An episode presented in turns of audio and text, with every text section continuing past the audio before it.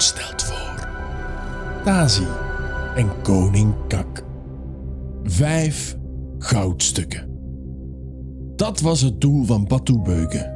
Dat was ook de enige manier om zijn land terug te krijgen.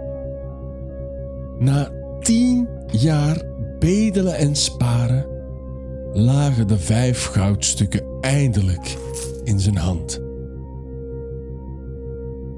Tazi, ondertussen 16 jaar, ondersteunde zijn nog steeds manke vader naar het paleis. Zijn moeder, die was er niet meer. Zij stierf op zijn tiende verjaardag aan een hardnekkige longontsteking. Zij is die vernedering en het verlies van hun hebben en houden nooit te boven gekomen. Eens aan de poorten van het paleis verzocht Batu Beuge een gesprek met de koning. In die tijd kon je een audiëntie verzoeken bij de koning om hem één vraag te stellen. Dat had een vaste prijs. Jawel, vijf goudstukken. Enkel Batu Beuge mocht binnen. Tazi bleef geduldig wachten op zijn terugkeer. De koning zat in zijn koninklijke hal op zijn majestueuze troon. Batu Beuge dierf terecht hem niet in de ogen te kijken en strompelde tot waar een wachter hem gebood te buigen. Met grote moeite ging de broze man door de knieën. De koning merkte hem op. wat moet je kruipelen in mijn paleis? Straks zit weer vol met vlooien. Kom, dwaalt hem maar weg. Rechts van de koning stond de raadsman, de enige die hem in de ogen mocht kijken. Hij fluisterde iets in zijn oor. Heeft die een kromme plant vijf goudstukken betaald? Ja, de wonderen zijn de wereld nog niet uit. Allee dan, ja. Kreupelen, spreek op. Uw eh, eminentie. Mag ik u iets vragen? Ja, één. De koning knipoogde naar zijn raadsman. Wel nu, edele vorsten. Maar zou mijn zoon en ik het kleine landbouwgrondje dat we eerder mochten bewerken terug kunnen krijgen? Ehm, De koning deed alsof hij diep nadacht.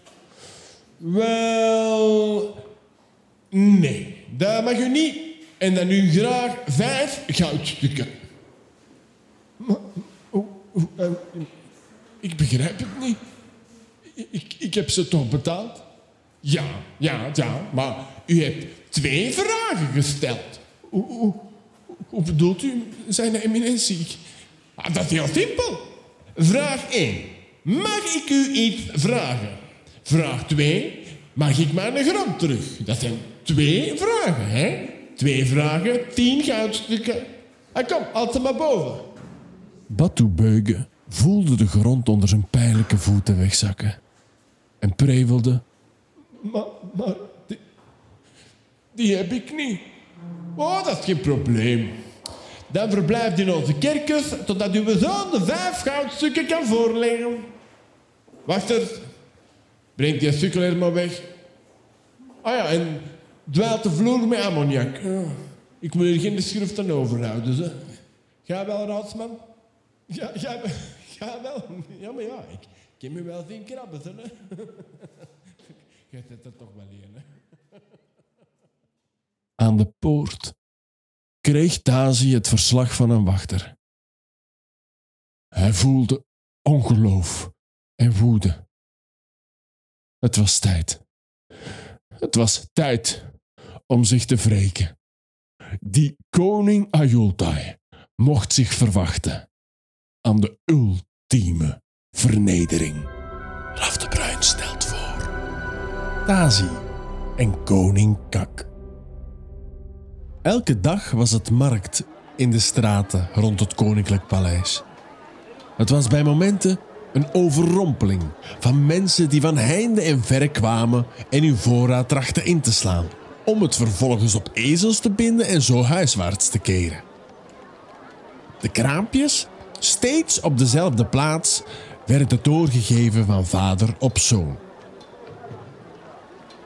Maar vandaag stond de boel op stelte. Beeld je in, al bijna honderd jaar lang. Honderd jaar lang was deze markt tot in het kleinste detail dezelfde gebleven. Maar vandaag was er zowaar een kraampje bijgekomen. Iedereen sprak erover, iedereen wilde het gezien hebben. Het gekke was dat het kraampje, niet groter dan een postzegel, in wezen helemaal niets verkocht. Het was het bordje op het gammele tafeltje voor de jonge marktkramer dat insloeg als een bom. Er stond opgeschreven: Weddenschap. Ik knijp de koning ongestraft in de billen. Die idioot beweerde dat hij zonder gestraft te worden in de billen van hun koning durfde te knijpen. Je, je kon vrij inzetten en slaagde de jonge man er niet in, dan kreeg je je geld in tweevoud terug. De menigte was in shock. Wat een lef, dit hadden ze nog nooit gezien. Er werd tuchtig gepraat en geroddeld. Is de zoon van die kreupelen bedtoebuigen? Hoe, hoe weet hem ook alweer? Tony? Ta- Tazi, Tazi, ja, Tazi, ja, ja. Wat, wat, wat bezielt die kerel om zijn leven zo naar de verdoemenis te helpen? Geen idee. Maar, maar ik ken zijn vader. Het, het is geen slechte man. Nee, nee, ik ga niet inzetten en ik wil zijn dood niet op mijn geweten hebben. Maar de mensen die Tazi niet kenden, en geloof me, dat waren er veel, die hielden zich niet in om een gokje te wagen. Tazi schreef alles nauwkeurig en correct op. Inzetten kon tot op het einde van de dag. Want morgen is het zover. Dan kwam koning Ayultai, begeleid door zijn koninklijke garde naar buiten, voor zijn zogezegde wekelijkse inspectieronde. Maar eigenlijk was het meer een praalstoet om te kunnen pochen met zijn rijkdom en status. De gewone man moest voelen wie de macht had. Raf de Bruin stelt voor. Tazi en koning Kak.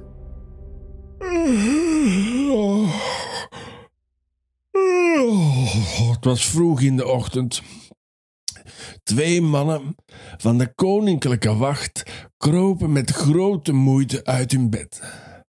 Het was hun beurt om de minst leuke taak van alle taken te moeten uitvoeren vandaag. Elke week werd er gelood en deze keer waren zij de pineut. De wekelijkse koninklijke uittocht op het plein voor het paleis, dat moest plaatsvinden met een massa aan toeschouwers. Maar wat de koning niet wist, was dat als het leger niet tussenkwam, de koning op een leeg plein zou moeten paraderen. En voor het volk was het eerder saai om uren te moeten wachten op een koning die uiteindelijk toch niet zo populair was. De twee onfortuinlijke wachters moesten willekeurig mensen gaan aanduiden om naar het plein te gaan en om enthousiast te joelen als de koning passeerde. Maar geloof mij, ze zouden door iedereen vervloekt en uitgejouwd worden. En omdat ze slechts met twee waren, konden ze zich moeilijk verdedigen. Het was dus gewoon verstand op nul zetten en in actie schieten. Maar eerst dat verdomde harnas aantrekken, tanden poetsen, flossen, veters knopen, wat met dat harnas echt niet eenvoudig is, en dan vertrekken. Met dikke tegenzin duwden ze de zware poorten van het paleis open. Maar al gauw vielen hun monden open van verbazing. Het plein zag zwart van het volk Er werd zelfs getrokken, geduwd en gevochten.